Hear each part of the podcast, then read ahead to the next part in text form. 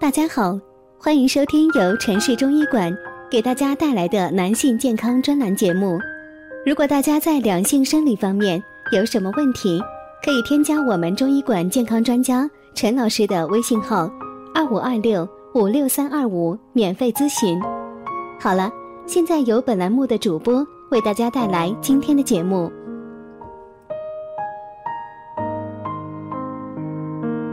大夫，我上网搜了，我应该是肾阳虚。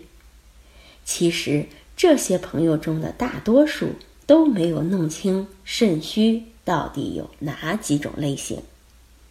肾虚是肾的精、气、阴、阳不足。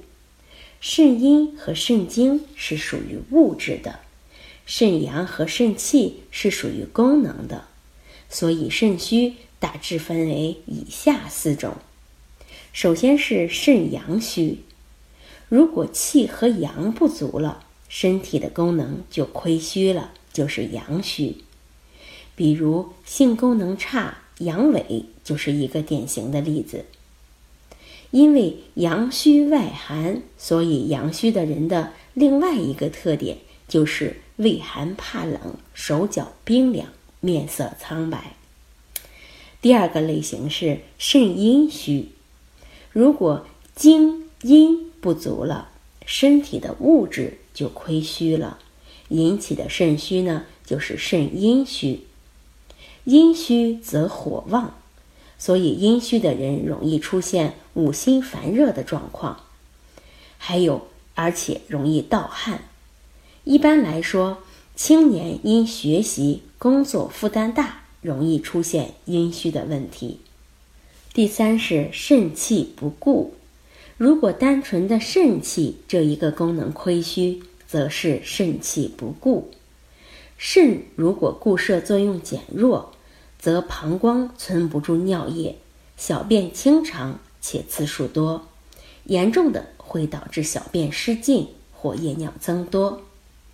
第四个类型是肾精不足。当肾中之精这一物质亏虚了，就是肾精不足。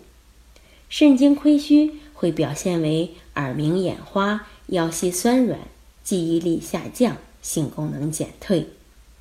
肾精不足的表现虽然很复杂，但是最为突出的特征就是在生长发育过程中的发生障碍。